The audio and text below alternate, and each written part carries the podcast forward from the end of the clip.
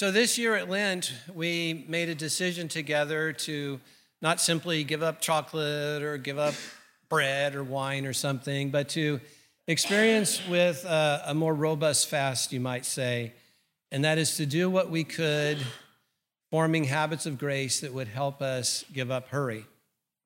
So, we've been examining the, the things over Lent that push our lives into hurry.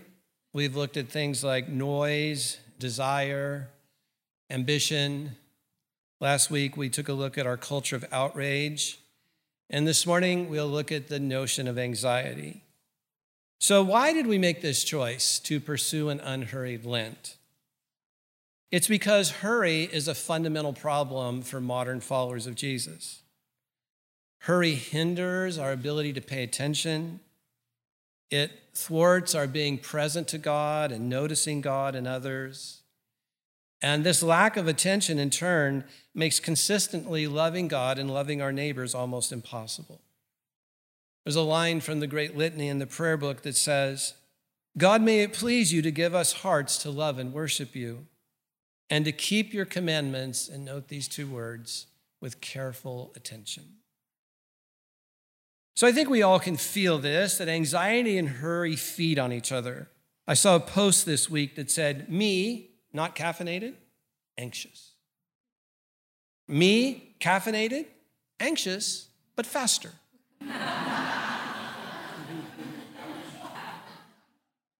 I was walking through an airport sometime a few weeks ago, and you know there was some magazine rack, and I noticed this this uh, big picture of Guy Fieri. You know him, the sort of Food Channel guy with the spiky blonde hair, you know, all the tats on his arm. So it was very clear it was Guy, and Debbie and I watched some of those shows. So I saw it, and it was Entrepreneurial Magazine.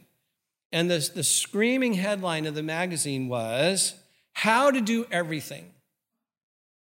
And the article says how Guy is insanely busy, how he's in a million places at one time, how he's obsessive about his hyper detailed agenda. And this isn't to criticize Guy, I'm sure he's a, a wonderful guy.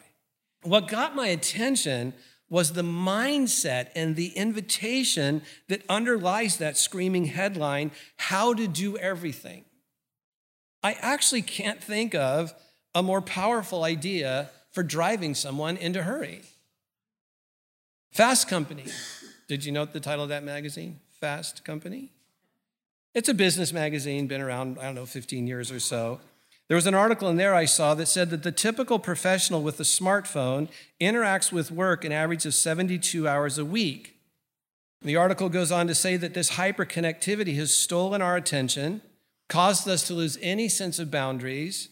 It puts us in a constant state of fight or flight, and it's ruining our health. This week I noticed a, a, a really fun picture. It was a, like a, what do you call those signboards outside of a, outside of a really fancy shoe store in San Francisco. And the signboard, the little triangle sign said, or you know, the tripod sign said, Life is short, buy the shoes. well, there's a, a young, well known English uh, Swiss writer, Johann Hari, who tweeted about this saying, This is a perfect expression of junk values. Take people's deepest fears and direct them towards meaningless consumption. In reality, you're to die. Don't waste your life on beep like this. You can fill in the beep. Henri Nouwen's a little more subtle. Henri says, We seek unconditional surrender to the Lordship of Jesus Christ. And we seek it so that we're not drifting along passively accepting society's views and values. For they, he says, form a dangerous web of domination and manipulation, bringing all sorts of social compulsions creating in us false selves that we seek affirmation by living through false values. Well, the New York Times recently had an article called An Anxious Nation. It was quoted in a Psychology Today article I saw, and the name of that article was The Anxiety Epidemic. And the, the article meant to say that anxiety is now becoming to seem like a sociological condition, not just a personal one that we increasingly have this shared cultural experience that feeds on the alarmist cable news graphics and metastasizes through social media. So you just, I want you to just begin to feel the anxious water that we swim in every day. Another article I saw this week suggests that smartphones are the major contributor to the dramatic increase that every poll and study is showing that we have in anxiety. You know, when you're texting and you see on your screen those little dots in like the little bubble? I looked that up. That is called a typing awareness indicator. And there have been tests done where they sit people of all ages, this is just not 14 year old kids, they sit people of all ages and get them looking at those little blinking dots on, on the, you know, the text screen, and they actually raise anxiety. Just those dots. They raise people's blood pressure. The pace rate of their heart goes up, and they can measure anxiety just looking at those dots. Like, what's he thinking? How will she answer? What if she hates me? What if she's not typing to me at all? She's typing to someone else. I mean, right? It's just the anxiety that raises in us. And more seriously, just begin to consider all the human pain caused by anxious, hurried, out of control inner lives that spill over to our loved ones with anger and yelling and cussing and belittling and shaming and shunning. Now, when we get into this, I want to assure those of you who feel guilty about moments of anxiety and, and have had people say to you that anxiety is a sin and that sort of thing. Yeah, of course, I'm sure you can sin with anything. Uh, you know, you can sin with a screwdriver or a hammer. I'm sure you can. I'm sure you can sin with anxiety. But I don't want you to carry around in you that anxiety is fundamentally something that you should feel guilty or shame ridden about, or be living in hiding because of it. I want you to think of it as just a human reality that we sometimes experience. And as we do, we bring it to our wise and gracious and loving Father as we try to cultivate an inner self in which anxiety doesn't rule us. That's what we're shooting for. So just banish shame. This is a no shame place. But I would encourage you to just begin to ask why. Like if you're noticing a lot of anxiety, just ask the Lord, Lord, I'm discipling myself to you, I'm apprenticing myself to you. Why is this happening? And just begin to gently pull things back until you get to the underlying cause. And when you get there, I promise you, you will find your Heavenly Father both with a smile on his face and with deliverance. Just, you just need to do it. Just gently ask why. Well, our text this morning revealed to us a non anxious and hurry freed way of life that's rooted in an uncompromised trust in God for those who seek it. So if you look at me, uh, look with me in your bulletin at Psalm 23. While you're going there, I'll remind you that in our adult discipleship class for the last number of months, we've been studying Dallas Willard's. Uh, it's not really a commentary, but his sort of comments on Psalm 23 in his book, uh, Life Without Lack. And so I want you to hear these words as the lived experience of David. And David, in the context of what was a very challenging and consequential life, a life that had times of deep pain in it, but nevertheless, this is his experience of God. The Lord is my shepherd, I lack nothing. That is to say, I'm in the care of another who will provide all that I need. I don't have to be in charge. He makes me lie down in green pastures. This is David's way of saying I'm full and content. He leads me beside the quiet waters. He refreshes my soul. This is a picture of healing and integration. And though I walk through the darkest valley, I'll fear no evil. And this reveals David's robust confidence in God. For you are with me, your rod and your staff. This is David saying, I know the comfort of God's presence, of his strength and his protective care. And your goodness and love will follow me all the days of my life. This is a picture of the abundant life that David knew and that is now available to us as apprentices of Jesus in kingdom living. Well, our passage in Matthew, our gospel reading this morning, I think essentially reveals to us the mindset of Jesus that he knew he was living in a God bathed world. Again, it didn't mean that he didn't have moments of pain, perhaps of confusion, maybe of disappointment with some of his followers, of people who didn't respond to his teachings and healings. But that was all sort of happening against this backdrop of knowing that he lived in a God permeated, a God bathed world. And so, what we see again in Matthew 6 is not meant to be religious, guilt producing things. This is Jesus talking about his experience with his Father. And Jesus' experience of his Father was one of a dynamic sense of God's goodness and his provision. And it's from this wisdom that Jesus says approximately 15 times in different words in the New Testament, he says, Put my words into practice. Now, you can hear that as bad dog. You're not putting my words into practice. Shame on you. Or you can hear it as if you could see what I see, if you could know what I know, you would put my words into practice. This is what's real. This is a God bathed world.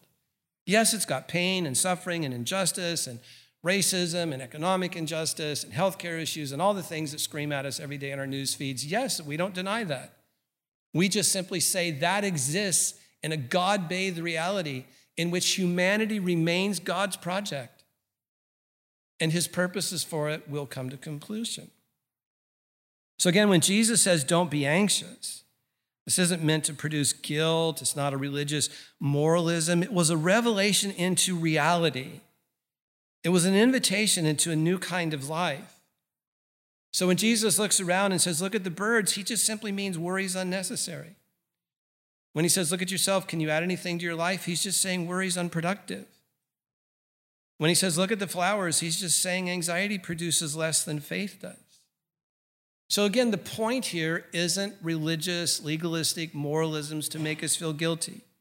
The point is that creation, birds and flowers, reveal both the power of God and his ongoing provision. And this is what we might come to call a God shaped cosmology. You know, versus a David Attenborough shaped cosmology. I'm not picking on David, but you feeling me here? So, a cosmology, a God shaped cosmology, says something like that what exists came from a personal God, and it will be sustained by this God, and it will achieve the purposes God set for us. But here's the rub outside of the embodied, intuitive, confident knowledge of that, outside of the safety and sufficiency of God's kingdom, we come to the obvious conclusion that we have to protect ourselves. And that leads to all manner of defensiveness, to being too frightened and angry to really love others. It leads to hurry and the underlying anxiety that drives it. But in contrast, learning to live under God's good governance, seeing that this is a God bathed world, it frees us and it makes us secure and it empowers us. I love the way Eugene gets this in the message where he says, I'm not, what I'm trying to do here is to get you to relax. Whoever thought you'd hear the word relax in the New Testament? Thank you, Eugene. What I'm trying to do here is to get you to relax. People who don't know God and the way He works fuss over food and clothes, but you know both God and how He works. So steep your life in God reality, God initiative, God provisions.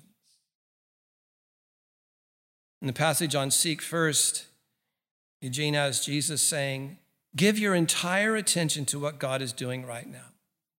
And don't get worked up. That's his translation for be anxious. And don't get worked up about what may or may not happen tomorrow. God will help you deal with whatever hard things come up when the time comes. So I think we just need to set aside that there's available to us in life some sort of magic formula that gives us mastery over our future or over God.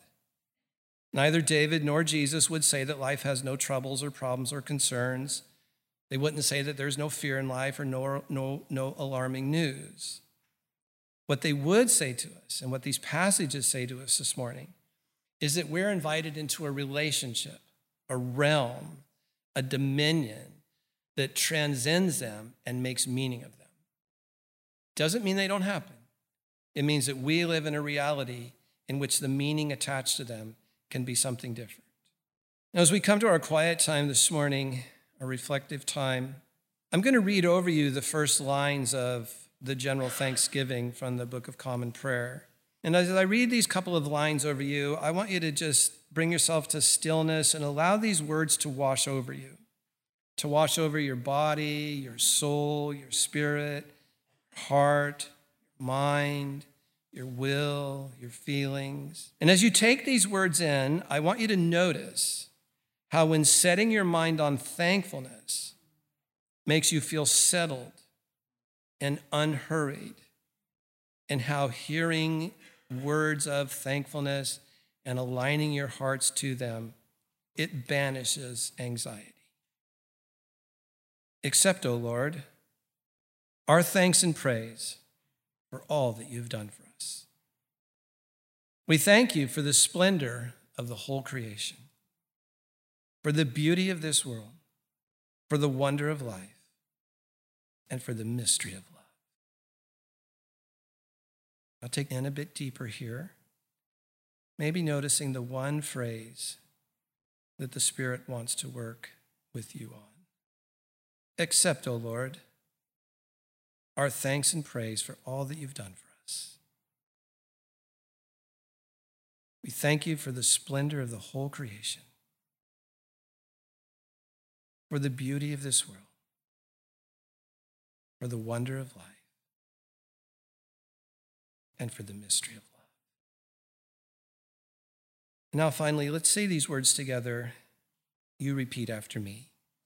Accept, O Lord, our thanks and praise for all that you've done for us. We thank you for the splendor of the whole creation, for the beauty of this world, for the wonder of life, and for the mystery of love.